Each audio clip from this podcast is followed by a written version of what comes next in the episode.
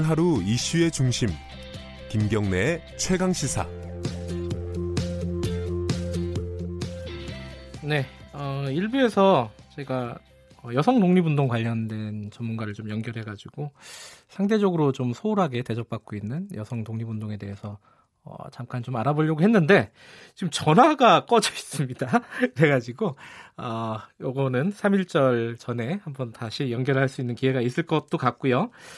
그래서 급하게 베트남 한번 연결해 보겠습니다. 이 베트남 얘기 오늘 많이 하는데 많이 할 수밖에 없겠죠. 내일은 아마 24시간 내일 모레까지 한 48시간 아마 베트남 얘기를 해야 될 것 같은데 오늘 베트남 잠깐 급하게 한번 연결해 보겠습니다.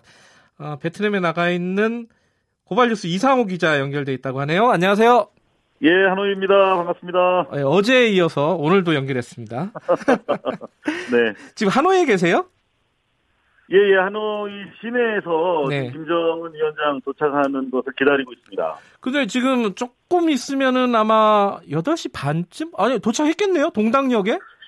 아직은 도착 안 한 것 같아요. 새벽 아, 그래요? 3시 반쯤에 중국 핑샹역을 출발했다고 하는데요. 네. 이 시간까지 한 5시간 정도 걸릴 것으로 저희가 관측을 하고 있는데, 네.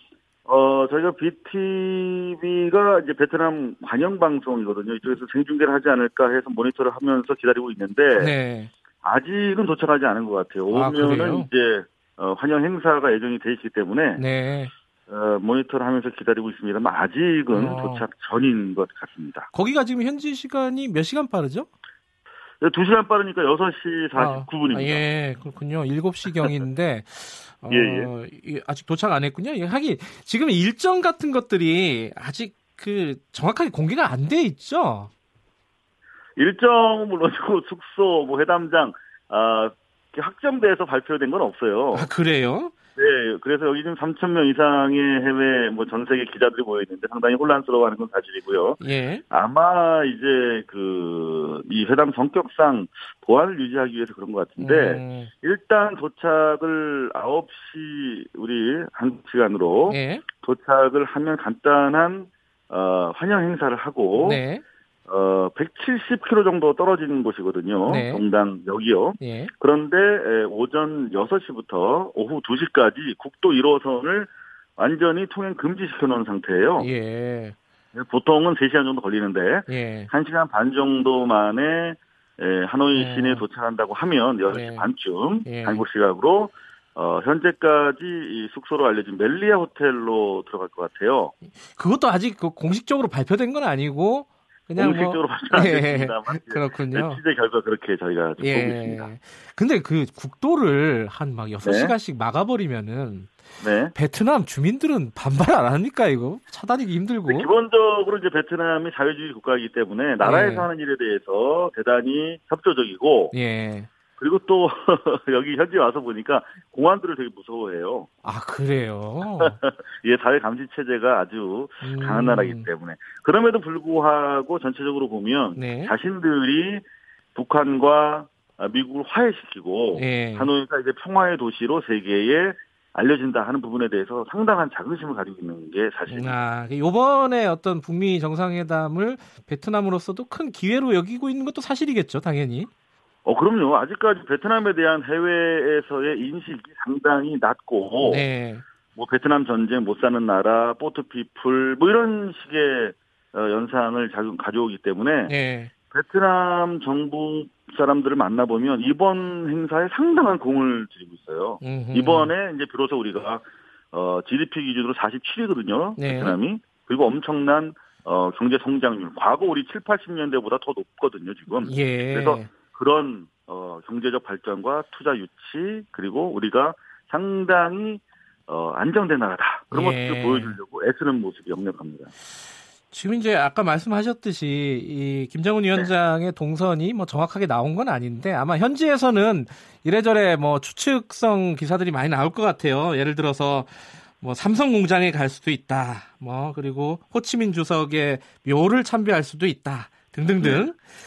어디 어디를 좀 들을 것 같다 이런 얘기가 있습니까? 물론 이제 뭐 지금 예상에 불과하지만요. 어떻습니까 현지 분위기는?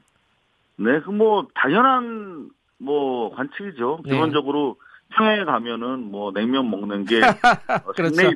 예, 기본적으로 여기 와서 평화 체제, 정전 협정을 목표로 사실 하고 있지 않습니까? 그런데 네. 결국은 그게 뒷받침되기 위해서 이제 경제 어, 제재가 완화돼야 되고 경제 네. 발전을 목표로 하고 있기 때문에 당연히 그 삼성 공장이 있고 LG 공장이 있는 주요 네. 어, 도시들을 시찰할 것으로 보이고요. 네. 기본적으로 지금 할아버지가 어, 74년에 왔던 그 루트를 따라서 김, 이른바 그 김일성 루트를 따라서 오고 있기 때문에 네.